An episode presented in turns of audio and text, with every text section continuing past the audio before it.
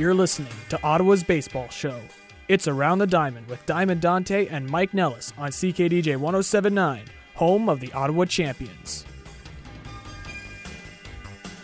Welcome to the October 8th edition of Around the Diamond here on CKDJ 1079, Ottawa's new music. I'm your host, Diamond Dante. Joined to my right is uh, my co host for this show on this uh, beautiful afternoon here at the station. It is Adron Chambers of the Ottawa Champions, former St. Louis Cardinal World Series champion in 2011, is uh, here with me. Adron, uh, happy to have you here and welcome to the show. For sure. Hey, I got a question for you. Where did you get the Diamond Dante from? Where did that come from? You want to know? I do. Um, it was so I was in high school. I was grade 12. I I used to be a shoe shine boy. Okay. Back in the day, I was working at the barber shop, shining shoes on the street. My uncle was too. No way. Yeah. He was good. Showed me some skills. You know how to shine shoes? A little bit. I know how to shine shoes too. I what just- do you I- use? I uh, do you use the brush or the cloth? Toothbrush. I just use a toothbrush. I, I only got to the toothbrush like a little bit like when I got better. Yeah. So um, CTV um, in Ottawa did a feature on me twice on their morning show about the, uh, being a shoe shine boy. I never had the name, right? And when they recorded it and stuff like that, they asked me about the shoe shine box that I had, and the shoe shine box was uh, my grandfather's from Italy, right? He gave it to me and stuff like that okay. and they knew just to make my story sound a little bit better that they had to put something different in there. So I'm watching I'm like, okay, when is it going to air? So I'm watching TV and the caption comes up. It says Diamond Dante, Yeah. Shoe Shine Boy, House of Barons and I'm like what? Like all my friends are watching like, "Oh my god, this is crazy." Like, you know, like this is crazy. And and then not only that, there was uh, just hearing the guy say it, Diamond Dante, you know, that does this, this, and that, and I was just like, this is crazy. So then, so I go to work the next day, right? I'm walking to work. People on the street Diamond. just Dante. started coming up to me. I swear to, oh yeah, that, that was crazy. That's what's people, up. people on the street were coming up to me, bro. That's what's happening now. I like that. Yeah. Nice story. Yeah, it's a good story. But of course, you're going to be on for the full hour, uh, asking Albert Cartwright some questions. He's going to come on in our next segment to talk a little bit of uh, about his career. That was really one of my favorite teammates being in Ottawa, man. Albert Cartwright? Yeah, man. He the way he went about his game was so nonchalant and so peaceful.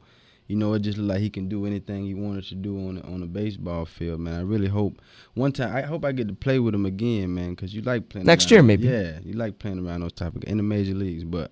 Uh yeah. Oh, in the majors. He's uh he's a phenomenal player, phenomenal person, man, and uh I really had a great time with him and a lot of the other guys. You know what I'm saying? I, I- I grew some some great relationships with the cats, but you know. What about the ones that are still here? Coker, Boucher. Oh, Mo- Coker was uh he was my roommate, so uh, we did a lot of yoga together. a lot Oh, of yeah, he likes that. Yeah, a lot of meditation. And Sebastian, he was uh, you know, the hitting leader. So you know, it was uh, and then a player coach. So I never played on a team that had a player coach before. So that was kind of nice to be around and.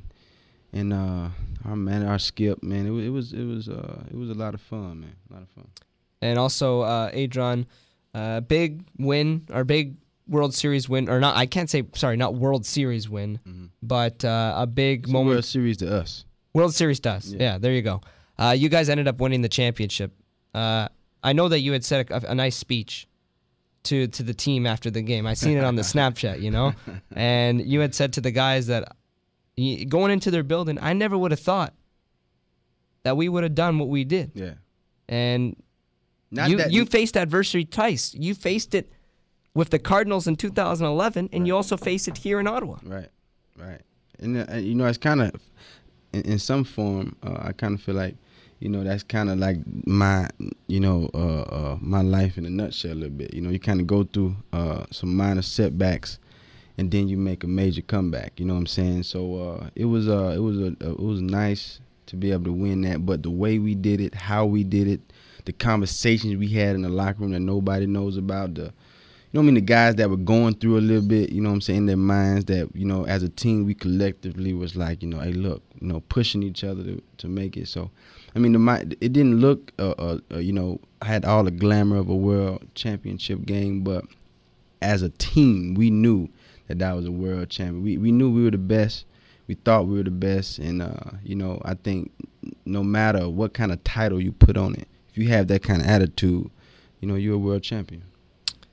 And that's going to wrap up this first segment of Around the Diamond. Uh, running a little bit short. We have a lot to come in the show. Coming up next, we will be joined with Albert Cartwright uh, talking about playing uh, in the World Baseball Classic. A great talk with him. And followed by that, uh, we'll be talking with uh, Sportsnet's Tao of Stieb. And then to finish things off, Adron Chambers and myself are going to touch on uh, the Blue Jays playoffs, uh, a couple of the wild card games, and uh, everything that's going on in the major leagues. That's all coming up next on Around the Diamond on CKDJ 1079.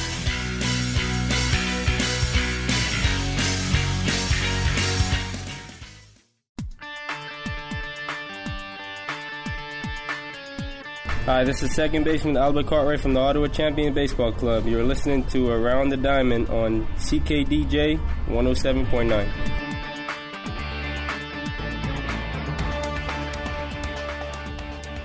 Welcome back to Around the Diamond on CKDJ 1079, Ottawa's new music. Joined with me to my right is Adron Chambers of the Ottawa Champions. He is uh, today's co host, and joining me over the phone is Albert Cartwright, all the way from Florida. Albert, welcome to the show, and uh, hope everything's going well down there.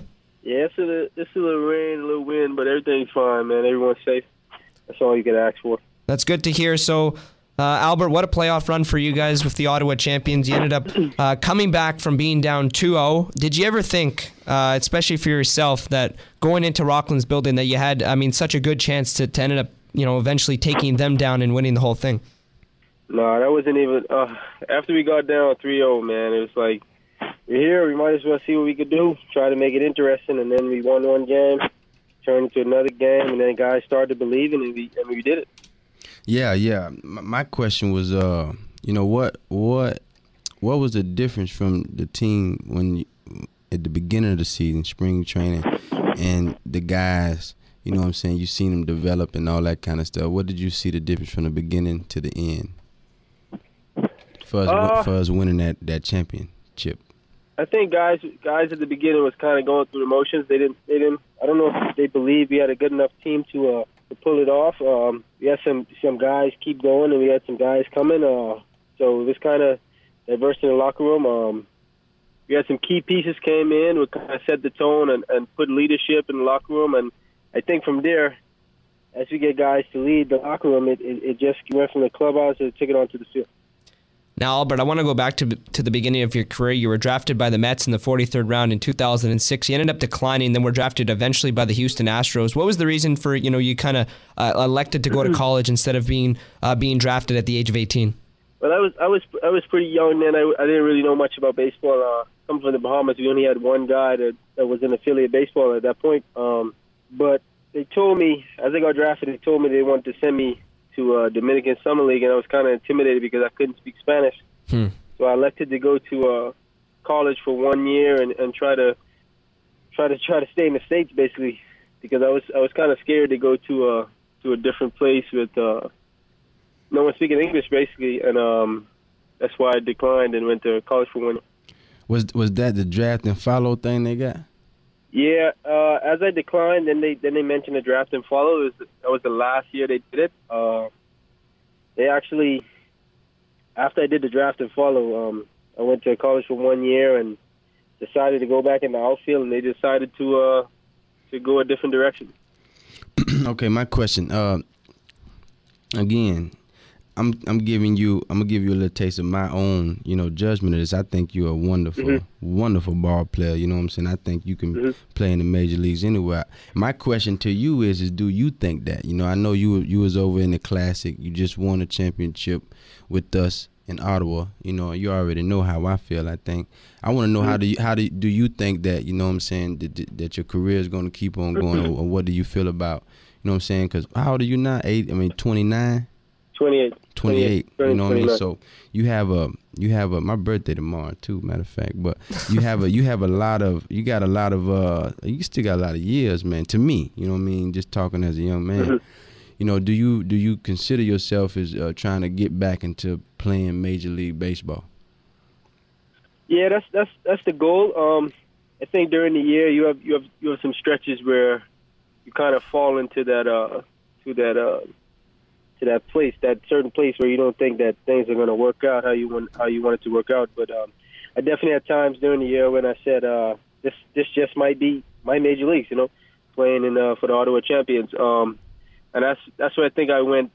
I kind of struggled for a bit because I kind of went through the motions. Um, I wasn't playing for a purpose. Um, and I think as we got later on in the year, as we got later, well, as we got in the last couple months of the season, that I somehow find that uh, that purpose. I know we we had a talk, maybe two weeks left for the season. Uh, we had a talk. We had a good talk for in the dugout. Um, where he just gave me that gave me that, that purpose, gave me that drive, and to, to believe in myself again. Because there's definitely times where I didn't didn't think I could get back to the major leagues, but you never know. You never know. Mm-hmm. That's why I even As even long as I Go ahead. I'm sorry. Yeah, yeah. As lo- I know, and and you mentioned that to me. That's why.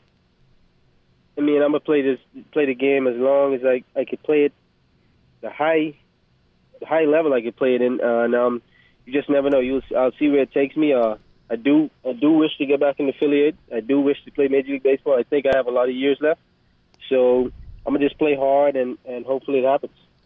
That's why I asked that question though, because I do see that, and then, then at the same time, you know, what I mean, me being, I mean, even this interview right here, mm-hmm. Dante was talking about, man, you you can do the radio thing. I don't know, my mind is like, you know, you can do whatever you put your mind to, and I can just when you when you see ability, when you see potential, when you see these things, a lot of times, you know, no matter what the person may be looking at, it's all about what the actual, you know, the body, the the, the guy that has the potential, what he thinks, you know what I'm saying? So it was Yeah. kind of a way for me to kind of get inside of your brain a little bit because you know what I mean. I, I respect you a whole lot. I think you're a brother of mine, and you know I only want to see you prosper and all that kind of stuff. You know, I appreciate that, man. for sure.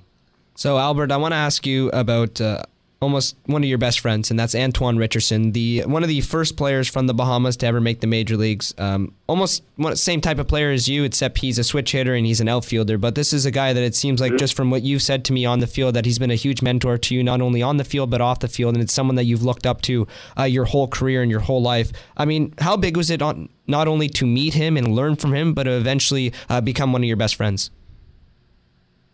Well, I mean, at, at that time I was growing up, there was only select guys that, that, that played affiliate that had that opportunity to play affiliate. So to being able to reach out to Antoine, he kind of mentored me, molded me into the into the man I am today. Uh, kind of took me to the routes of how this uh, pro ball thing works. Um, but it's cool. It's cool coming from a small place and having someone to uh, to look up to and kind of take you to the to the routes you're going to go to. Is, is definitely a big help in my life. Um, we're definitely still friends now, and uh, and I consider him a brother. That that cat, that uh, the the guy we're talking about, Richardson.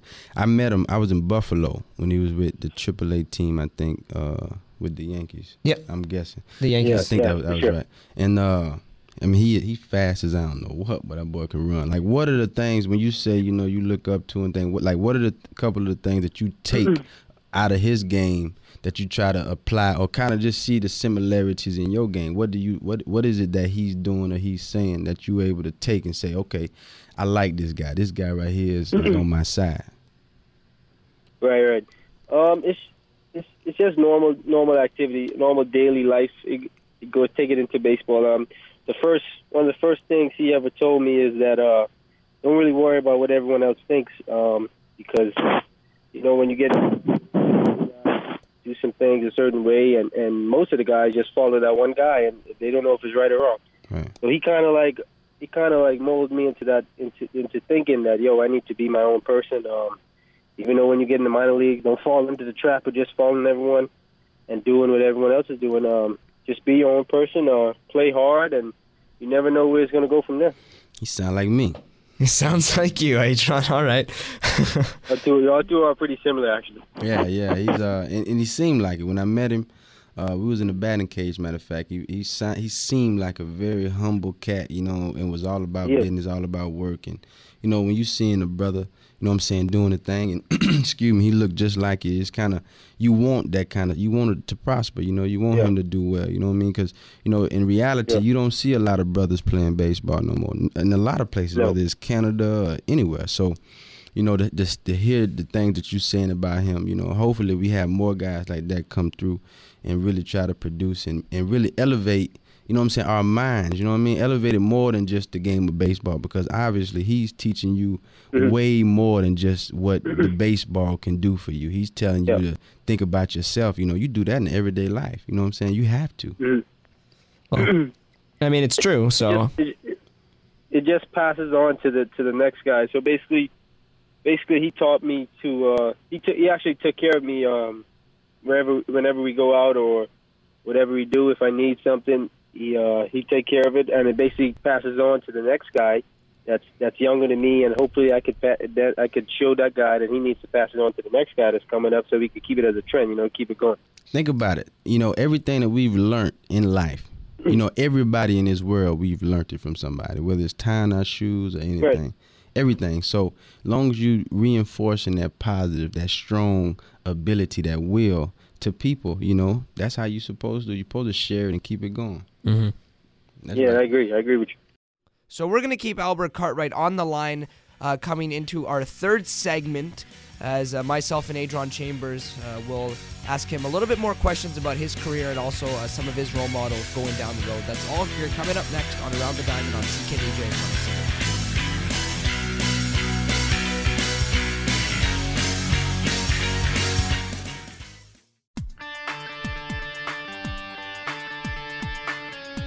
Hi, this is second baseman Albert Cartwright from the Ottawa Champion Baseball Club. You're listening to Around the Diamond on CKDJ 107.9. So, off Adron's question um, with Antoine, of course, you had a chance to play with him at the World Baseball Classic qualifiers, which you, unfortunately you guys uh, lost uh, in the final game to, I believe it was Israel. Um, Israel has some guys Yeah, actually. Israel. Adron, I don't know if you remember, it was uh, Jason Marquis. Did you play with him? I heard that name, Marquis. He was matter of fact, he was in uh he was in Pensacola for a little while. I was Mhm. say. He was playing with was he with Cincinnati? Uh, he was actually with the Cardinals for a bit. Or might have been with the Cardinals too. Then I know. I, I remember. I remember that. I remember. He I did. remember- He, he did play in Cincinnati too. I think. that's though. what I thought in the Double A. He was in Yeah. Double A in Cincinnati. I seen him at, at a nightclub one night, and we walked past each other. and We kind of chatted it up. For real, for real. Back when I first seen him earlier in my minor league career, he was kind of a big guy. He was kind of skinny. I guess I might have got big or something like that. Yeah. But he was kind of fit. He's a veteran. yeah, yeah. He's been around for a little while. So, uh, Albert, he had pitched in that game, th- I believe 38 years old, and pitched pretty well. Of course, your guy uh, also pitched pretty well uh, up to that point. So, um, I believe it was the guy that was pitching for you was uh, AAA with the Rangers. Is that correct?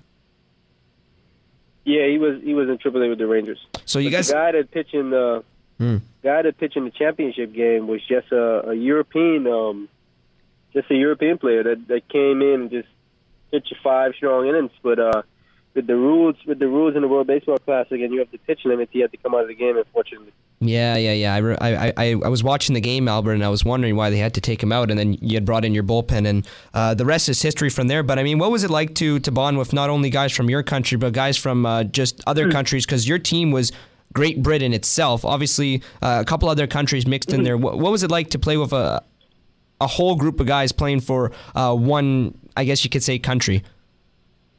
well, it, it- it's definitely a different experience when you when you're playing for a country. You're representing a, a whole country on on the front of that jersey. But um, having having nine guys from the Bahamas on that on that uh, baseball team, like I said, uh, in 2002, it was pretty special just to have the opportunity to actually play with with someone from where I'm from. So I said that was one of my proudest moments as a baseball player, and uh, just Yeah. coming out there with with nine other Bahamians on the same team, it was definitely a great experience. Uh, it was kind of young, so so it didn't we didn't get the results that we wanted to, but um, it was a great experience. That's something I think about all the time. I ain't gonna lie. It's playing for my city or my country or playing for a people. You know what I mean? That's uh that's what's up, man. I, I mean, when I first heard about it in the locker room when the season was over here, you know, I was kind of jealous a little bit. I was like, man, how you get to go play a classic like that, man? I need to come with you, but Well, yeah, man. we should sign the paper so you can go play Hey, for the. Bahamas. It's all good, Yeah. whatever. I don't care. I go to Israel. I ain't never been to Israel. I go play wherever. You know, I just want to. I just want to experience. You know what I mean? I, I bet you that was uh, that was a, a lot of fun to be because you get the respect. People see that, like you said, that name on the front of your Yeah. jersey. People see that. You know what I mean? Yeah. People see that you playing for this country. They're gonna pay attention. You know, so you kind of gives you a chance to kind of, you know, do what you can do. You know what I mean? So, Albert, my question is uh, to you on this one: What was the difference for you Uh, you you had spent 2014 with Reading in Double A. What was the difference for you coming from the affiliated ball ranks over to independent ball? What was the, how was the transition like for you at least? Uh, I think I think it's pretty similar because I mean, you have a lot of guys that are in indie ball that play affiliated ball.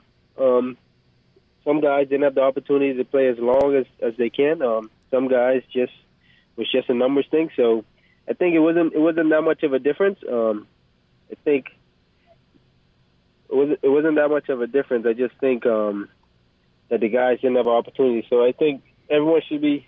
It's a good league to play in, um, and it's just baseball. It just you just got to go out there and compete after it's all said and done, um, and that's pretty much it. My my my uh, opinion about it is, you know, and it's great baseball, like you said. A lot of those guys, you know, they have been to the minor leagues, to the major leagues, and things like that. Myself, you know, being I think a lot of time is going back to what you said earlier. A lot of times, you know, when you playing in front of fifty thousand people and you got a twenty five thousand dollar check coming in every two weeks, you know what I'm saying? That's kind of it. Kind of gives you purpose to get up in the morning. A little bit. I ain't saying money should be the reason, but Yeah. or fifty thousand people, but it kind of gives you a reason to kind of get up. You can kind of buy somebody to get up for you. You know what I'm saying? But you know, in the independent, you know what I'm saying, leagues, you know, you, you, you don't really, we didn't have that many people. I mean, it was a good turnout in the playoffs for us, but they said the the fans weren't there. You know what I mean? You're not really getting paid a lot of money. You don't really get the same treatment, so you kind of tend to go through the motions. It ain't that. The only difference from the major leagues in Ottawa to me was that you know you have guys that's really dialed in to the game. They really trust in their curveball. They really trust in their ability to hit. They really trust in the ability to steal bases. Where you know in Ottawa sometimes you can kind of get kind of shaky. You know what I mean? You kind of I mean we had you know some great ball play. Look at our shortstop. You know what I mean? In the in the he he the, the beginning of the season of Ottawa they say he was terrible. You know- yeah, and then you look in the playoffs, he was one of the best players we had. Playoff Bick. You know what I mean? He was the best player. So I think it's just that intensity level of being able to turn it on and say, you know what, no matter where I'm at, I'm gonna show you my tricks. You know what I'm saying? And I, and I was happy that I mean Bick was a big part of you know why we won. So I mean I agree with you on that. It's it's about you know what I'm saying not worrying about necessarily where you at. And I think about that all the time coming through the minor leagues, wishing why am I not in the major leagues? Why am I in the minor leagues? I know I can be there. If you don't tend to think about that kind of stuff, things usually happens. You know what I'm saying? But the more and more you think about, you know what I'm saying, I can't play or I'm not as good as I used to be. You know, you kind of setting yourself up for the failure. Go ahead. You about to say something? Hey Albert. You about to say something? Yeah, yeah. I mean, yeah, but I, I agree with you, man. I agree with you. Uh, it's it's so much it's so much things in affiliate ball that that you tend to think of but you can't control, Mm. Right. and um, and then you just fall into you just fall into that trap when you start to think about it. I know I was in Double A halfway the year, um, All Star game, and I started to think, well, I'm still in Double A, and you know, it just went all all it just went all down the drain after that Right. started to struggle and I started to just fall in that trap where I can't put it back together and then end up having an average season. So I think is um, you just got to take take take control of the stuff you got to take control of One, one of, and just let my bad. I, I keep on trying to interrupt you. My bad. Go ahead. and just let let everything take care of itself, man. Because uh, stuff you can't control, you can't control. So it doesn't make any sense thinking about it. One of one of my secrets was always telling myself I was in the major league. So even if I was in Quad Cities, Well, it's not a secret anymore. I just told myself, you know, I'm a I'm a major league ball player. You know what I mean? I was like, I don't care about these cats. I mean, I'm gonna be a team player, but I'm a major Yeah. league ball player. You know what I mean? So that was on my mind at all times. Even in Memphis, Tennessee, you know, we had a big old clock with a cardinal on it. yeah. I told myself that was St. Louis. So that prepared me, that helped me. So when I did get to St. Louis, I kind of feel like that helped me too Yep. on a lot of my Right. success because it helped me understand that it didn't matter where I was. You still got to throw that fastball right here, and I'm gonna slap it right back to you. You know what I mean? So you, you had to, you got, you got to program yourself that way to me. Um, and Albert, I want to just based on Adron's question and, and Daniel Bick and everything, I want to ask you about how big Kenny Bryant was to this team. Of course, Adron, you only ha- had ch- played with him for uh, for a short amount of time, but Albert, you had the chance to play with Kenny Bryant for the whole season, and he was a guy that you guys didn't have last year. No lie about it. You can't say anything about it. You guys didn't have Kenny Bryant. he was a big part to this team driving in runs. What did he mean not only to your team on the field but off the field, but also in the playoffs to hit that big home run in Game Five? Uh, he he was he was big, man. Uh, he had some he had some big opportunities in the playoffs, and and which we needed him to get a hit or get an RBI, and he did that. Um, I think in the beginning of the year, um, he struggled because he had to get comfortable with the new team and come into a new place, and he was finally able to get comfortable, and then you, you see what he can do. Um, he has great power, and he, he was a big, big influence in the clubhouse. And as I could say, like we had we had no guys in that clubhouse where we could say, all right, this this guy doesn't belong here, or Mhm. this guy shouldn't be here. It was a pretty pretty relaxed team. Um, I think we all we all got along together, and it and it showed on the field. He sure got some power, but I didn't know he had it like that. But he got some sock for real. Kenny Bryant. Oh man, Hey, did you know that Yeah. uh, just from both of you, it was you know before this year, and actually before last year, Kenny Bryant was was a slapper. He was a slap hitter. He wasn't a home run guy. so he came to Ottawa and said, "I'm gonna hit home runs." It was well Sussex last year. He had ten. It was um, one of his uh, one of his mentors, I guess you could say, was uh, uh, who was the guy in Sussex last year that Albert who hit uh, who had a lot of power, played in the major leagues. Um, Sussex last year they played in the major leagues. He plays on Winnipeg idea. now. Oh, oh, Abercrombie. Abercrombie. Abercrombie. Oh yeah. So that. Abercrombie had said to Kenny Bryan and said, he's like, stop, you know, stop slapping that stuff the other way. Stop slapping it. That's not the type of guy you are. Just drive that ball. Mm-hmm. And that's what happened this year.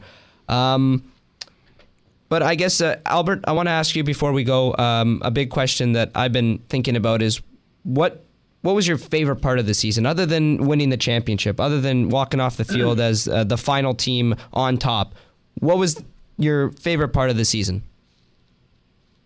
Um, I can't really say I have a favorite part of the season because um, as as you as you wake up in the morning and realize that you have you get to play baseball every day for a job. I mean that's pretty that's pretty special regardless where you're playing at. Um, so just being able to wake up every day and play baseball and and being able to stay healthy for most of the season, um, that was pretty special for me. Well, there you go. Very special uh, interview here with Albert Cartwright. Hey, Albert. Um, also, we uh, we wish you all the best in the off season uh, in in all your plans uh, with the restaurant as well. I know that you do have a restaurant, and also um, that I will be coming to and you're going to be coming yeah, back man, to Florida. up, bro. for sure. I got your number. I'm gonna be calling you, dog, man. It's good to hear from you, brother. Same to you, man. And uh, also, we hope Have a good uh, yeah, we hope you're fa- uh, safe with the uh, hurricane as well, Albert. I appreciate that, man. Y'all, y'all guys have a good one. All right, Thanks be for having me easy. Peace and love, man. That was Albert Cartwright of the Ottawa Champions, and won an interview with myself and Adron Chambers interviewing Albert Cartwright, one of the only uh, Bahamian players uh, to play professional baseball, and what a story uh, he had to tell. But coming up next, I will be talking with Tao of Stieb from Sportsnet.ca about the Jays playoff run and a big wild card game just a few days ago. That's all here on Around the Diamond on CKDJ 1079.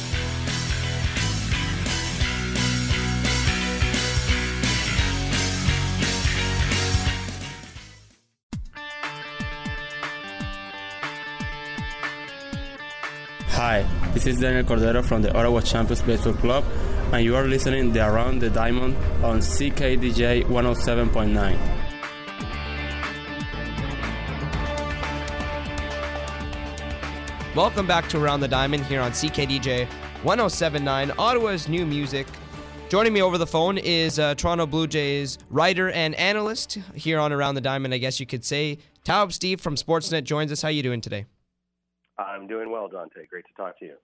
And I guess we can start things off with saying, wow, that game was absolutely bananas. The uh, game one, obviously the first wild card game uh, of the playoffs, of course, that was topped off with Madison Bumgarner going nine shutout innings. Of course, you had a you watched the the whole game. What did you think of uh, just the atmosphere of the crowd at Rogers Center and just uh, the way everything played out?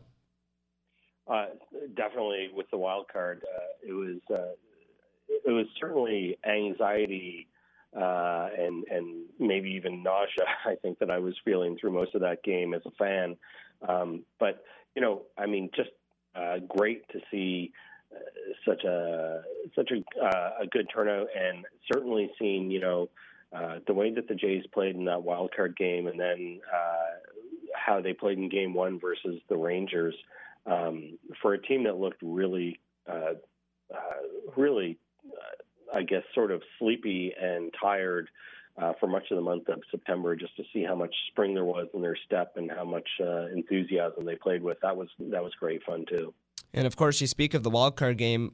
It was it was one that we didn't think. Everybody was kind of talking about that the Jays wouldn't score any runs, and it was uh, or it was going to be an offensive showcase. Baltimore knows how to hit the ball out of the bar ballpark. They did with Mark Trumbo. That wasn't enough to put them on top. It was Edwin Encarnacion hitting a walk off. Uh, let's start off with your initial reaction. Uh, obviously, you had posted on Twitter uh, saying that you had jumped right off your couch and you were going to scream and everything like that, but you had to kind of hold things back a little bit. yeah, uh, I had a daughter who was sleeping upstairs, and so I, uh, I. But I also too, I, I think it's almost uh, a moment of disbelief. And, you know, for Blue Jays fans who spent 21, 22 years uh, living and remembering the Joe Carter home run, and, and that really being the last really great moment of uh, of the Blue Jays, the last sort of transcendent moment, uh, to have two of those home runs in two years uh, it, it, suddenly you recognize that you're in a moment that you're always going to remember. So, you know, I'll always remember where I was in uh, when Jose Bautista hit his home run, which was actually in my car, uh, watching it on my phone, and, wow. and I'll always I'll always remember uh, that moment of of uh, of Edwin hitting that uh, that home run. That, uh, that was great, and hopefully there's going to be uh, even more memorable moments uh, yet to come in this postseason. Sportsnet's Tao Stieb joined us, uh, joined uh, with us here on Around the Diamond. I want to ask you about Marcus Stroman's start now.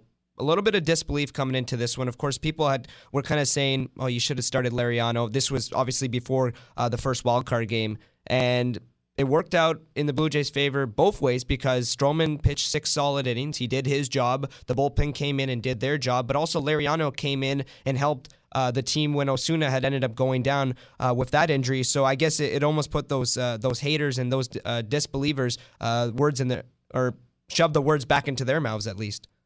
Yeah, I mean there were I, I you know I get a lot of sort of weird, angry uh, tweets sent at me on Twitter, and and there were people who thought, well, there you go, this is the Blue Jays, this is how they're going to end their season because they've made this terrible decision to go with Stroman over uh, Liriano.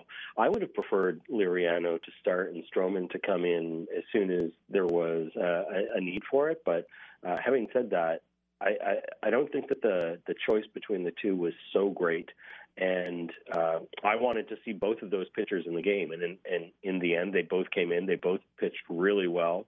Um, I think Stroman pitched a little differently than he had for most of the season, uh, in the sense that uh, I think that he was uh, staying down in the zone a lot better than he had. Um, uh, he had some great movement on his pitches. I, I think that one of the things with Stroman uh, was that he maybe – and I'd have to go back and check uh, check what his his pitches were in that uh, in that game. But I do feel like he narrowed his repertoire a little bit, um, uh, sticking more with uh, pitching off the fastball, um, and you know I think just really kind of kept um, Baltimore. Uh, off balance. Uh, it was a great performance, and Liriano uh, pitched really well as, as well. And I think going back a few weeks, this is the thing that I identified that made me feel kind of confident about the Blue Jays, at least early through the playoffs. Is you know if they needed to play themselves into uh, the postseason, which they did, uh, and then come back uh, with pitchers who are their three, four, five pitchers um, early on in the playoffs, that there isn't actually a great drop off, and and you know we saw that last night with their number three pitcher, I guess essentially. Um, in Marco Estrada having a brilliant game uh, for the Blue Jays, and and uh, if they need to go back with uh, either Liriano or, or, or Stroman in this series, I think people can feel pretty confident about it. That's Sportsnet's Tao Stieb here with us on Around the Diamond, and of course, I want to go back to one last question in that wild card game. One thing that is uh, kind of getting on my nerves a little bit is how Buck Showalter didn't go out and use Zach Britton. Um, I feel I'm I'm old style. I mean, I I'm old style Tao, and I will say that I, I like to use your closer when you need to have him in, uh, when you're winning by one or two.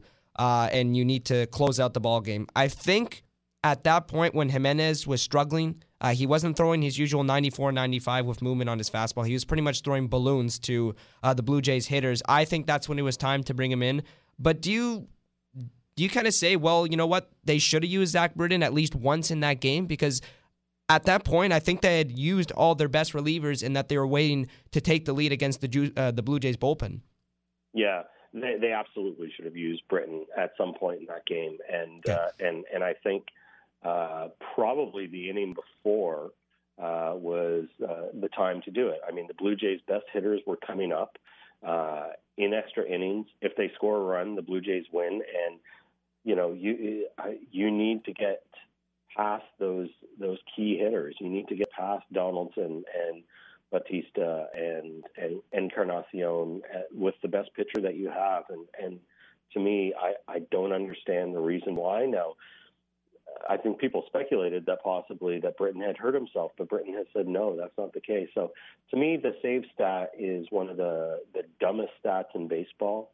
Okay. Uh, I I and I really like I really love the way that uh, uh, uh, that uh, Tito Francona uh, used his bullpen last night in the uh, Cleveland Boston game, which was uh, a one run lead in the fifth or sixth inning, and they send out Andrew Miller, who I think rivals Zach Britton as one of the best. Uh, the the best couple of relievers in baseball.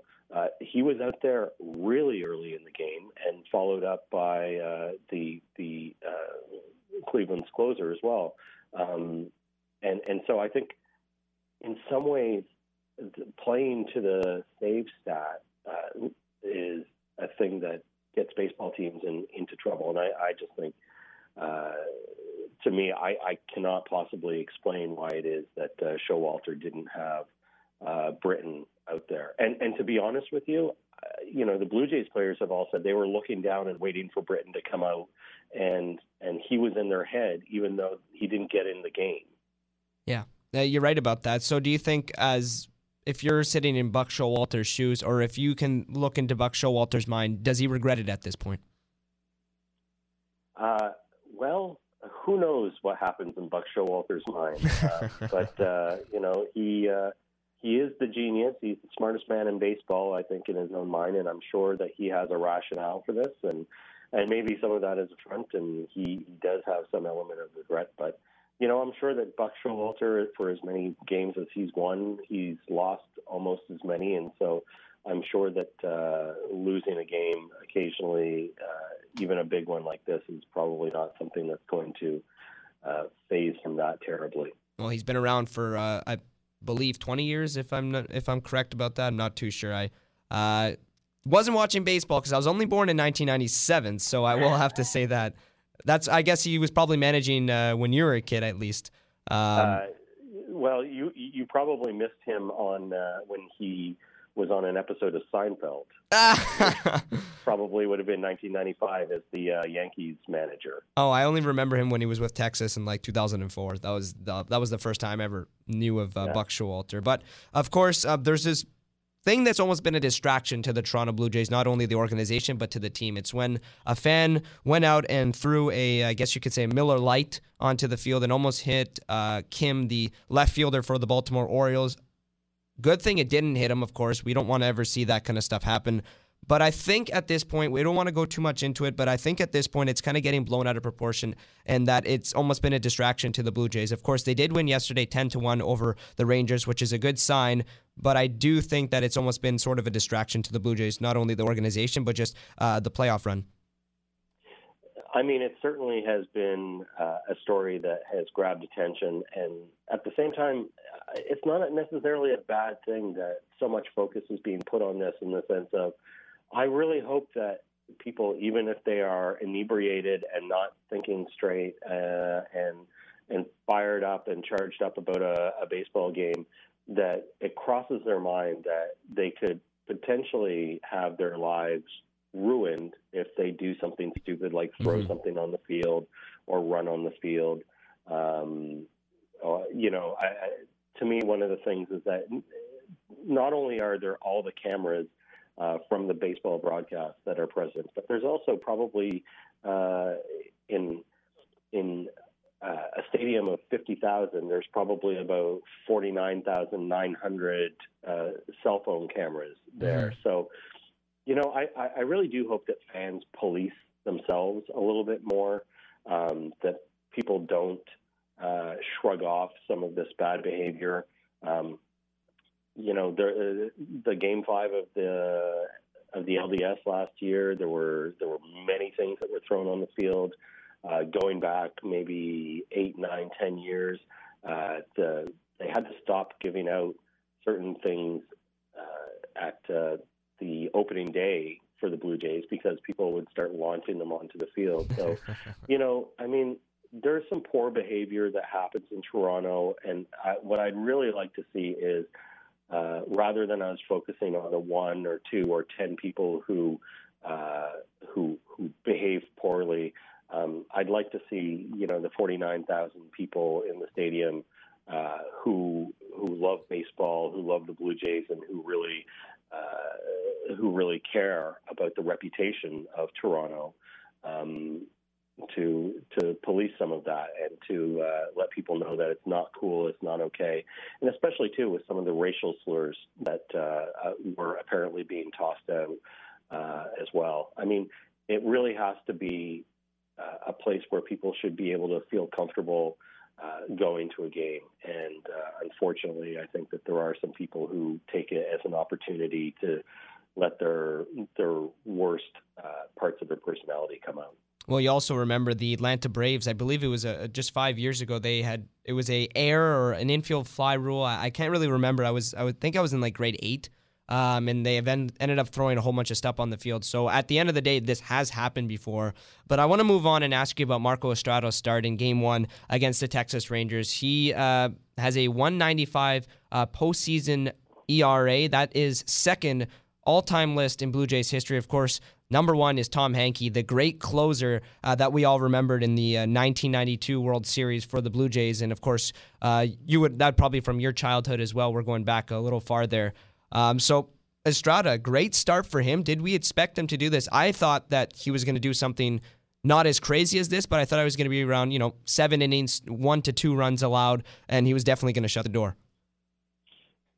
I mean, I don't think that you ever necessarily expect a, a, a great performance. You always hope for it, but you know, Marco had struggled down the stretch, and and you know, the first time that I saw him pitch this year, he was pitching a simulated game to try and get himself back into shape in the in spring training. Um, and I think that his back has been an issue uh, from March on, and I think it flames up and then it goes away. But you know, one of the things about Estrada is that I think that he has such a great disposition to pitch in the playoffs in the sense that he really seems a little bit blasé about it. And his goal is, I'm just going to go out.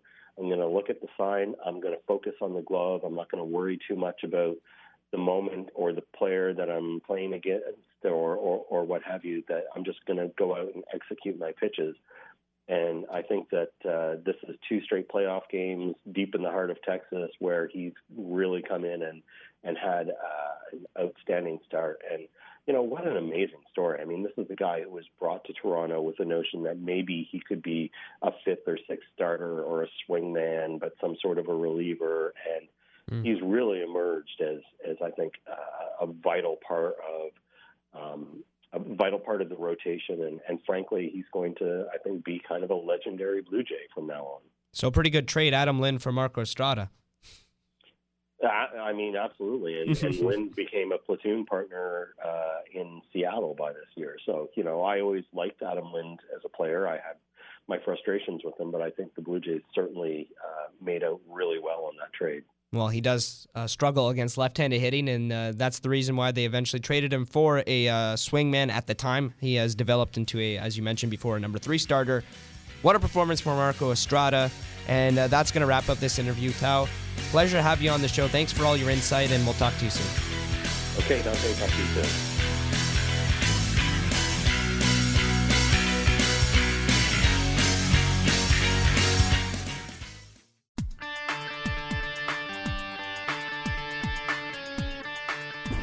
Hi, this is Billy Horn from the Ottawa Champions Baseball Club, and you're listening to Around the Diamond on CKDJ 107.9. Welcome back to Around the Diamond here on CKDJ 1079, Ottawa's new music. Joined with me in studio, I guess you could say my co host for today's show is Adron Chambers of the Ottawa Champions and uh, former St. Louis Cardinal. Adron, welcome to the show and happy to have you here. I'm glad to be here. Get me out the house to, to do something, get some fresh air. Well, how, how, what do you think of the college? What do you think of the campus? Oh, it's real nice, you know. Uh, I spent two years in Mississippi State, so I really didn't get the full, you know, uh, experience of of the college life. So uh, just sitting outside on the steps out there kind of brought back some memories, and uh, it's a beautiful place, man. Canada itself is a beautiful place. It's a nice place to go to school as well. But uh, of course, uh, you had mentioned to me before off mic that you had watched the Blue Jays' big wild card game against the Baltimore Orioles. But there was one thing that happened in that game that kind of uh, has brought the attention towards. I think it's been a little bit of a distraction. It's how uh, that Miller Lite was thrown on the field, almost hit one of the outfielders of the uh, Baltimore Orioles. Now, of course, you've been in these situations before, Adron, and I want to kind of intro things by asking you about your time in 2012 mm-hmm. against the Atlanta Braves. It was a wild card game, I believe. Is that correct? What is was was it a Miller Lite? Did they did they describe the beer as being okay? I got you. It was the Miller. Well, they had said I thought it was a Red Bull. Okay, but it was a Miller Lite. And so um, in 2012, it was a pop fly just above the infield. It was Pete Kozma, one of your old boys, a shortstop with the uh, Cardinals. For uh, listeners that that don't remember him, uh, he had some clutch hits, by the way. But also, just to stay on that topic, Kozma had let the ball fall I believe, between the left field. It was Matt Holliday in left field at that point. They had called it an infield fly. The run didn't come in to score. You guys ended up winning that game, and the game was uh, kind of shut down for about half an hour, as you mentioned before, uh, because the Braves fans were pouring the field with beers and bottles and food and everything, and you guys uh, ended up winning the game, but definitely a situation that you that you can talk about there because you know how, how it's been before. Right. Uh, well, you know what I'm saying. Um, I think they said that he, that my man went to jail that threw threw the beer. Uh, you know, I ain't really big on jail time or nothing like that. But at the same time, what he did was, you know, kind of out of character. He shouldn't have shouldn't have done nothing like that. No matter if he was a, a, a fan of the Blue Jays or, or, the Orioles. You know what I'm saying? You you never know. You don't want to put a player's you know health at at stake like that. You know what I mean? You never know what can happen but yeah, that did happen. It was like a it was an infield fly rule. Uh, Pete actually, you know, it was a it was an easy you know fly ball for him to catch. But I think when he heard the steps of Matt Holliday, that he kind of you know bailed bailed out the way, you know. But uh, that was very much a pivotal uh, point of the game because you know if if that play stands, that ball falls, they have men on base, you know, got a, a, a chance to win. And then emotion started going away as soon as that play changed to the infield fly rule.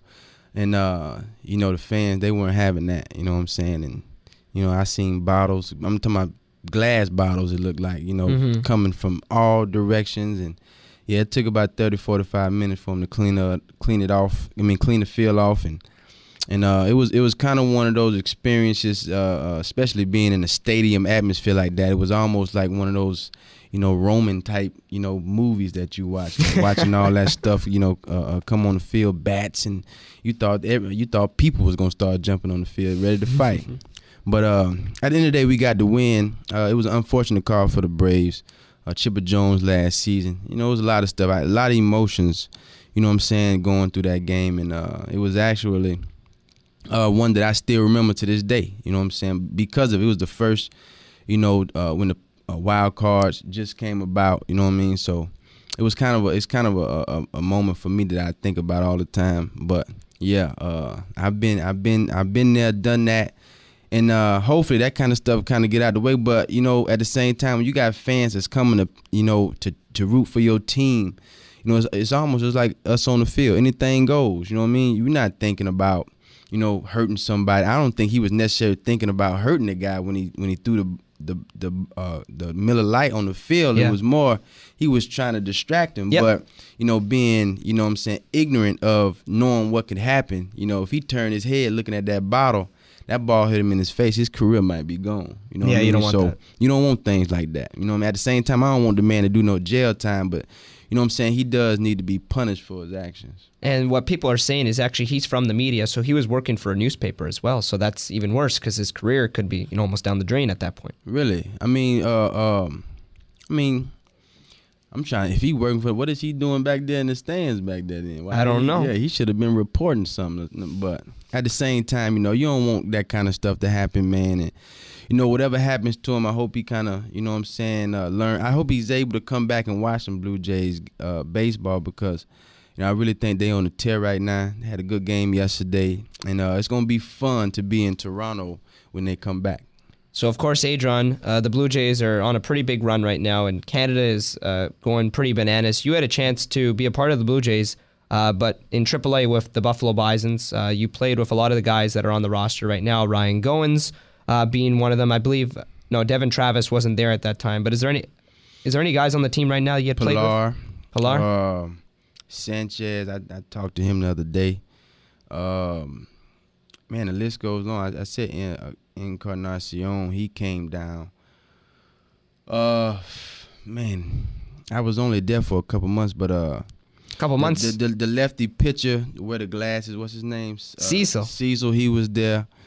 Uh, it was a lot of cast man that came in. They, they have some great, great players. You know what I'm saying for the Blue Jays. They kind of remind me of the of the Cubs a little bit, having all that young talent. You know what I mean, and then having a little bit of the uh, veteran experience in uh, Bautista and a couple of those other cats, uh, Tulowitzki. But at the end of the day, yeah, I was in Buffalo with them, and uh, even there, you know, Aaron Sanchez, he was phenomenal there. So I can only imagine what he gonna do uh, in Game Three. I think he's pitching. Yep. Yeah. Aaron Sanchez in game three, and uh, you had a chance to watch him from behind, which Right. is the best view playing center field and uh, the outfield as well with the Buffalo Bisons. I mean, what kind of stuff does this guy it, got? It was the confidence. I don't necessarily, you know, me being a player, I don't nec- necessarily think. I mean, you throw 95, 100 miles per hour. You know, that's hard. You know, you, I really don't even think. It's, it's more of the, the demeanor or the uh, conviction. You know what I'm saying? The the attitude towards throwing that ball. Like it's it's to me it's different. You know, when Chapman is throwing 100 miles per hour and uh uh Kim uh guy for the the Braves. What's his name? The closer for Craig? Kimbrel, but he's with the Red Sox now. With the Red Sox now. Okay, yeah, he is with the Red Sox now. Yeah. But you know what I mean? To me, I mean, I'm not trying to take none away from neither one of them, but it's just it's just a different kind of, you know, different kind of power attitude towards you know being in that box. You know what I mean? So he had that, and uh, it was it was a pleasure to play behind him because you knew that, you know, he was gonna give you everything he had, and as a player, as a teammate, that's all you look for in, in your team, your manager, your coaches, is is them giving everything that they got into the game. Now, the Blue Jays closer is Roberto Osuna. You definitely had a chance to play with him, I believe, whether it was in spring training or in AAA, because he had got called up a few times, and he was 18 years old when you first saw him. What kind of a guy was he? wa- Was he then than now? How is that stuff translated from the minor leagues at 16 to the way he is at 20? I think I just I, I remember seeing him in uh, in spring, uh, but I mean, you know these these these cats. You talking about cats? I mean nowadays, man, these cats. You know, with the workouts that we have and the strength, the, all this stuff that they can take to get strong and stuff like that, man, these cats throwing a hundred with no problem. You know what I mean? So it's hard to even grade it because you know you see it all the time. You know, when I go to Venezuela, when I go to Colombia, when I've, I've been to Puerto Rico, you know, it's cats over there throwing a hundred. But it's about the attitude, you know, just like that back. I, I tell you, yesterday when I watched that game, uh, Texas, I only watched a little bit of it because I had to go uh, run some errands. But watching the game, you kind of seen that the Blue Jays were about business. From the pitcher to the hitting. It was I mean, Donaldson went four for four yesterday, and it wasn't no four home runs. It was base hits that you don't see all the time. You know what I mean? Going the other way. Getting the man over. You know what I mean? Those those are the little things that a playoff atmosphere. When you're focused and concentrating, that's what it brings out of you. It brings more than just what can I do. It's about what do I do for my teammates. You know what Yeah. I mean? Whatever I can do. And uh, Estrada, man, that was a wonderful game by him. I wish he could have finished that thing, but I mean, I mean, when you want to win a World Series, it's things that come with that, man. And and right now they look like they have it. Now, of course, the Boston Red Sox played the Cleveland Indians, and Wonderful game too. yeah, you you know about the Red Sox quite a bit. You were with the Cardinals in 2013, going to your second World Series. Unfortunately, you guys ended up losing, and it was Big Poppy right. that really uh, Destroyed us. He destroyed you. I guess we can say that, right? I remember he came down to first base. Me and Rafael Furcal was on the on the bench For a call? Furcal, and uh, Yeah. he was hurt then. But Poppy, they walked. We walked him, and he walked to first base, and he looked at Furcal, and he said, "I'm gonna hit a double off the wall, my next at bat." And I promise you, he hit a line drive that didn't go high, no higher than the, the Blue Jays second baseman. You know what I mean? And, and it hit the wall. It was unbelievable to watch. And that's really what's gonna gonna be very, very. Him and Mookie is they're gonna be very. I I, I seen him hitting third yesterday, which was kind of. I thought he was all he always hit behind uh, Ortiz, but they gonna need David Ortiz. He didn't have a good game yesterday at all, but they have other guys that's kind of picking it up for him, you know. So if David can pick it up, you know what I mean, it's gonna be a, that's gonna Indians, man. Them guys right there, they just they look like they they kind of look like uh the Cleveland Cavaliers a little bit, you know, Yeah. with the confidence. You know what I mean? I don't know, maybe LeBron then kind of you know, gave them that or give, you know what I'm saying, that kind of inspiration or whatever. And I ain't taking, like I said, nothing away from those guys because they can play all of them. But they, they look like they got the juice right now, man. And uh, yeah, this is going to be a fun playoff, uh, playoffs to watch. And now Boston's been picked to win the World Series uh, a few times by you know some some people, some writers out there. You know that organization firsthand just from playing against them in the World Series and what they're all about. They have passion. Their fans are amazing. Can you speak of the Boston organization just you know right here and just from having played against them? Well, I got a couple of friends that that was on the team. Um, uh, now even you know, Allen Craig. Carl Crawford, Allen Craig. Um, uh, but at the same time, it's like you know I I, I never got a chance to, to to play for Boston, but you know they're real passionate. Like the Yankees and the Cubs and the Car, they're real passionate about their baseball. So you know it's like when when Carl was there, you know, you know he had his struggles sometime, and you know we all know he's a great baseball player. Oh yeah, And uh, you know, you seen them boo. You know what I mean? You seen them boo guys. You like what? They they booing. You know what I'm saying? But you know, being in that atmosphere in 2011 when they beat us. I mean 13 when they beat us. It was uh, it was kind of nice to see because the, the park is beautiful, but at the same time, uh, the fans are they are very very passionate about their game, and then being uh, in that area, Boston area, you know what I mean, and and that's all they go for. You know what I mean? It's like no slack. You know, give us what you got. We expect to win right now. You know, not next year. I don't care what the record is. We in the playoffs. We expect to win the World Series, and I'm and I'm pretty sure that every team goes out with that kind of attitude. But having, you know, the Yankees having all of those World Series, that kind of gives them a you know little edge to, of knowing you know what to experience or what to expect uh, in entering these uh, these big games like this. So uh, they have a they have an edge obviously because you know they have David with the wins and all that kind of stuff. But you know you got some young cats, man. That's that's that's they want that throne. You know what I mean? They want that throne. So uh, it's gonna be fun to watch, man. I'm, I'm ready to watch the Cubs too. Now, Adron, you felt October baseball before. You know what these guys are feeling right now. Yeah. And I want to ask you if you could put something into the listener's head right now or into their brain of what it feels like to play in October baseball, the cold, the cold air, the fans, the, the atmosphere, and just how everything kind of changes just in a snap of your fingers from the regular season to the playoffs. I heard Estrada say yesterday. He had an interview. Yeah. Picture yesterday, and uh, they would ask him, you know, how, how is he going to approach, you know, th- this game? And he gave a simple answer. You know what I mean? He was like, you know, I'm I'm gonna go out there just like, you know, any other game. And when you say it, you know, that easy, player like me, I can understand where he come from. You know, relax. You know what I'm saying? Do your thing. Don't try to hit, you know, a three run home run with nobody on base. You know what I'm saying? Nah. but at the same time, it's like you know, it is a, a, a, a attention to detail. You know what I mean? You have to pay attention to every single pitch. I remember Tony Russo used to tell us that all the time. Uh, in St. Louis, he used to say, you know, the guy that that does that gives away the least amount of pitches. You know, whether it's a at bat or playing on defense. You know, you can't give an, a pitch away. You know what I mean? So most definitely, you know, you got you got the cold weather and all that kind of stuff. But you when you paying attention and you're into the game, the game kind of gives you what you need. So uh, it's really it's upon yourself to trust what you have. Uh, you know, uh, Strom Strom um, the the he's pitched the wild card game. Stroman. Stroman. He had, especially those first three innings. You can see the confidence, but you know when he gave up that one right before he gave up that home run, you can kind of see, you know, his demeanor change a little bit. You know, I was Yeah. watching a couple weeks ago the uh, Detroit Tigers and uh, Bob Gibson in the '68 World Series. but you can see when Bob, when when they got a hit off him, it's almost like he got madder. You know what I mean? Was like, Yeah. you ain't supposed to get no hit off of me.